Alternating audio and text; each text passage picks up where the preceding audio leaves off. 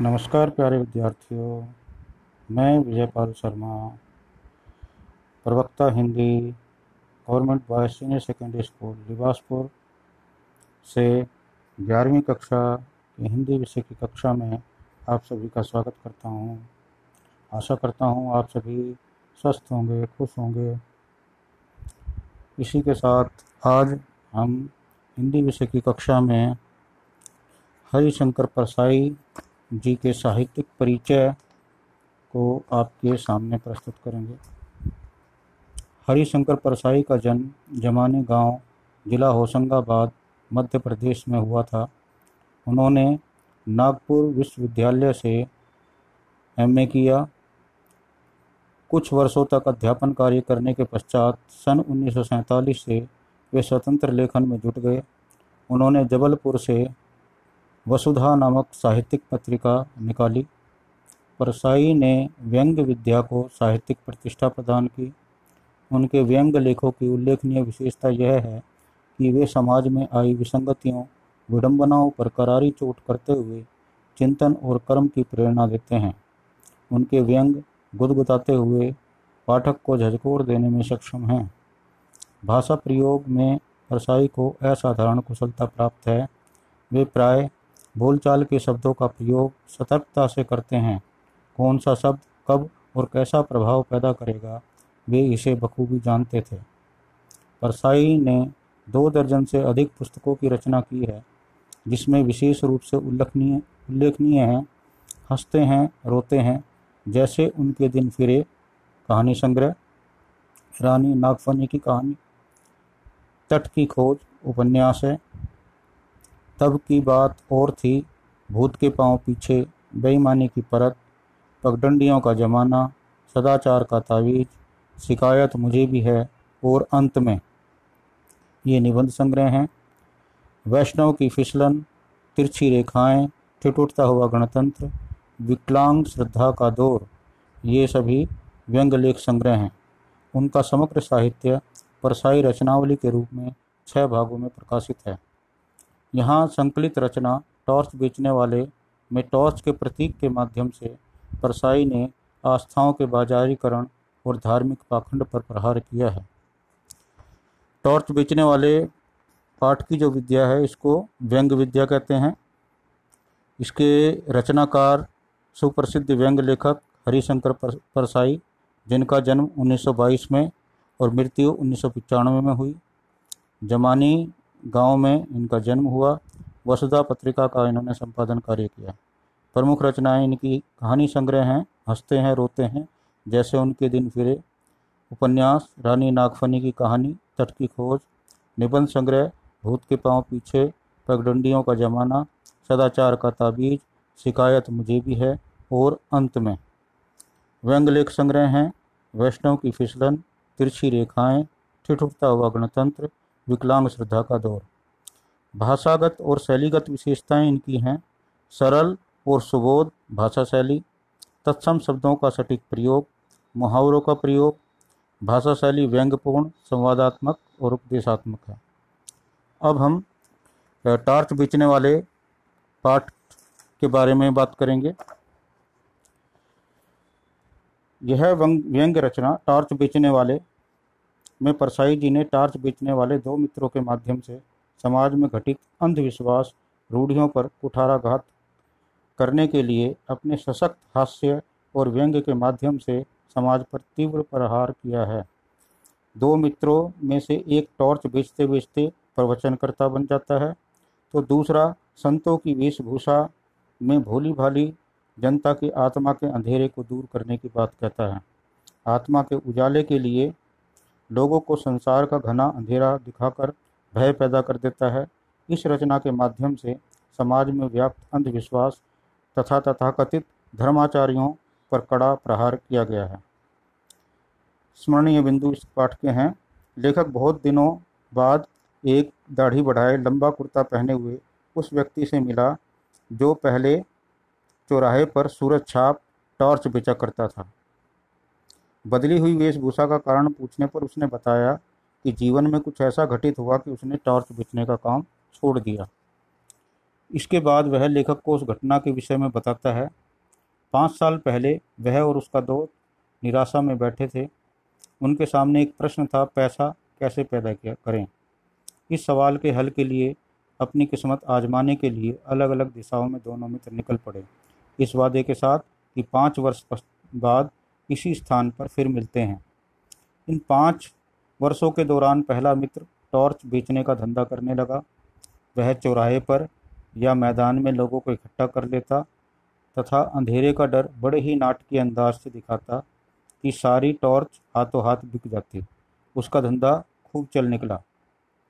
वायदे के मुताबिक पाँच साल बाद वह निश्चित स्थान पर पहुँचता है, परंतु मित्र वहाँ नहीं मिलता। वह उसे ढूँढने निकल पड़ता है। एक शाम उसे एक मैदान में मंच पर सुंदर रेशमी वस्त्रों से सजे एक भव्य पुरुष बैठे दिखाई दिए। हज़ारों लोग श्रद्धा से झुके गुरु गंभीर वाणी को तन्मय होकर सुन रहे हैं। वह व्यक्ति प्रवचन दे रहा था, मैं आज मनुष्य को घने अंधकार में देख रहा हूँ। आज आत्मा में भी अंधकार है। मनुष्य की आत्मा भय, पीड़ा से त्रस्त है। आज मनुष्य इस अंधकार से घबरा उठा है। डरो मत। जहाँ अंधकार है, वहीं प्रकाश है। प्रकाश को बाहर नहीं, अंदर में खोजो। इस प्रकार वह लोगों को पहले डराते हैं, फिर तुरंत अपने साधना मंदिर में बुलाकर अंत ज्योति जलाने का आवाहन करते हैं। लोग तन्मय होकर संत की बातें सुन रहे थे, पर उसकी हर्षी छूट रही थी। तभी उसने देखा कि भव्य पुरुष मंच से उतरकर कार पर चढ़ने जा रहा है। उसने तो उस भव्य पुरुष को नहीं पहचाना, पर भव्य पुरुष ने उसे पहचान कर कार में बिठा लिया। संत की वेशभूषा में यह उसका मित्र ही था। बंगले के वैभव को देखकर वह हैरान हो गया। फिर दोनों मित्रों में खुलकर बातचीत हुई। उसने संत बने अपने मित्र से पूछा कि उसने इतनी दौलत कैसे पाई? क्या वह भी टॉर्च बेचता है?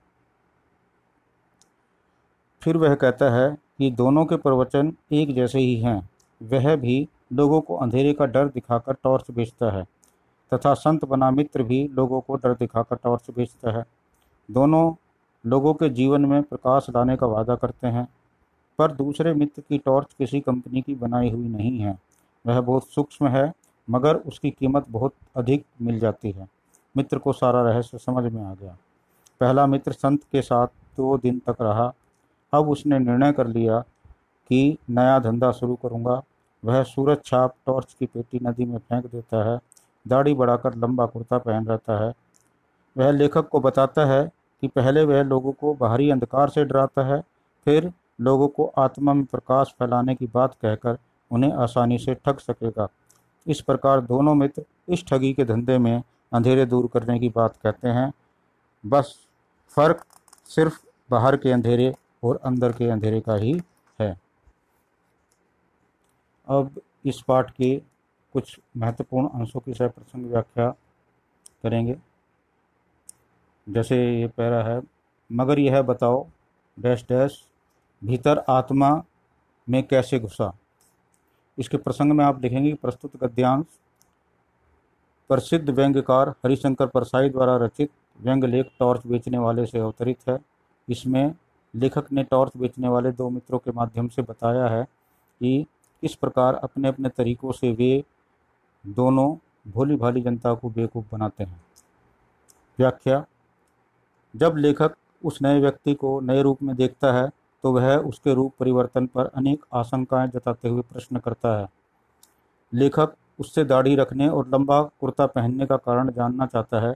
उसे लगता है कहीं उसे उसकी बीवी ने तो नहीं त्याग दिया, या यह भी हो सकता है कि उसे उधार मिलना बंद हो गया हो। या उसे साहूकार कर्ज चुकाने के लिए तंग करते हों, या किसी चोरी के मामले में फंस गया हो। ये सभी कारण व्यक्ति को साधु सन्यासी का रूप धारण करने को मजबूर करते हैं। वह टॉर्च बेचकर लोगों के जीवन में प्रकाश भरने का दावा करता है। अब वह जानना चाहता है कि आखिर बाहर का टॉर्च भीतर उसकी आत्मा में कैसे घुस गया, क्योंकि अब वह आत्मा के प्रकाश की बात करने लगता है। व्यंग्यार्थ यही है कि बाहरी आदमी दुनिया के प्रपंचों से तंग आकर आंतरिक ज्ञान और प्रकाश की बातें करने लगता है। विशेष में लिखेंगे, पहला पॉइंट है, व्यंग्यात्मक भाषा शैली का प्रयोग, दूसरा, तत्सम शब्दों का प्रयोग, तीसरा, प्रश्नात्मक शैली अपनाई गई है, चौथा, संवाद शैली और रोचकता है। इस पाठ के कुछ महत्वपूर्ण प्रश्नों को मैं बता रहा हूँ।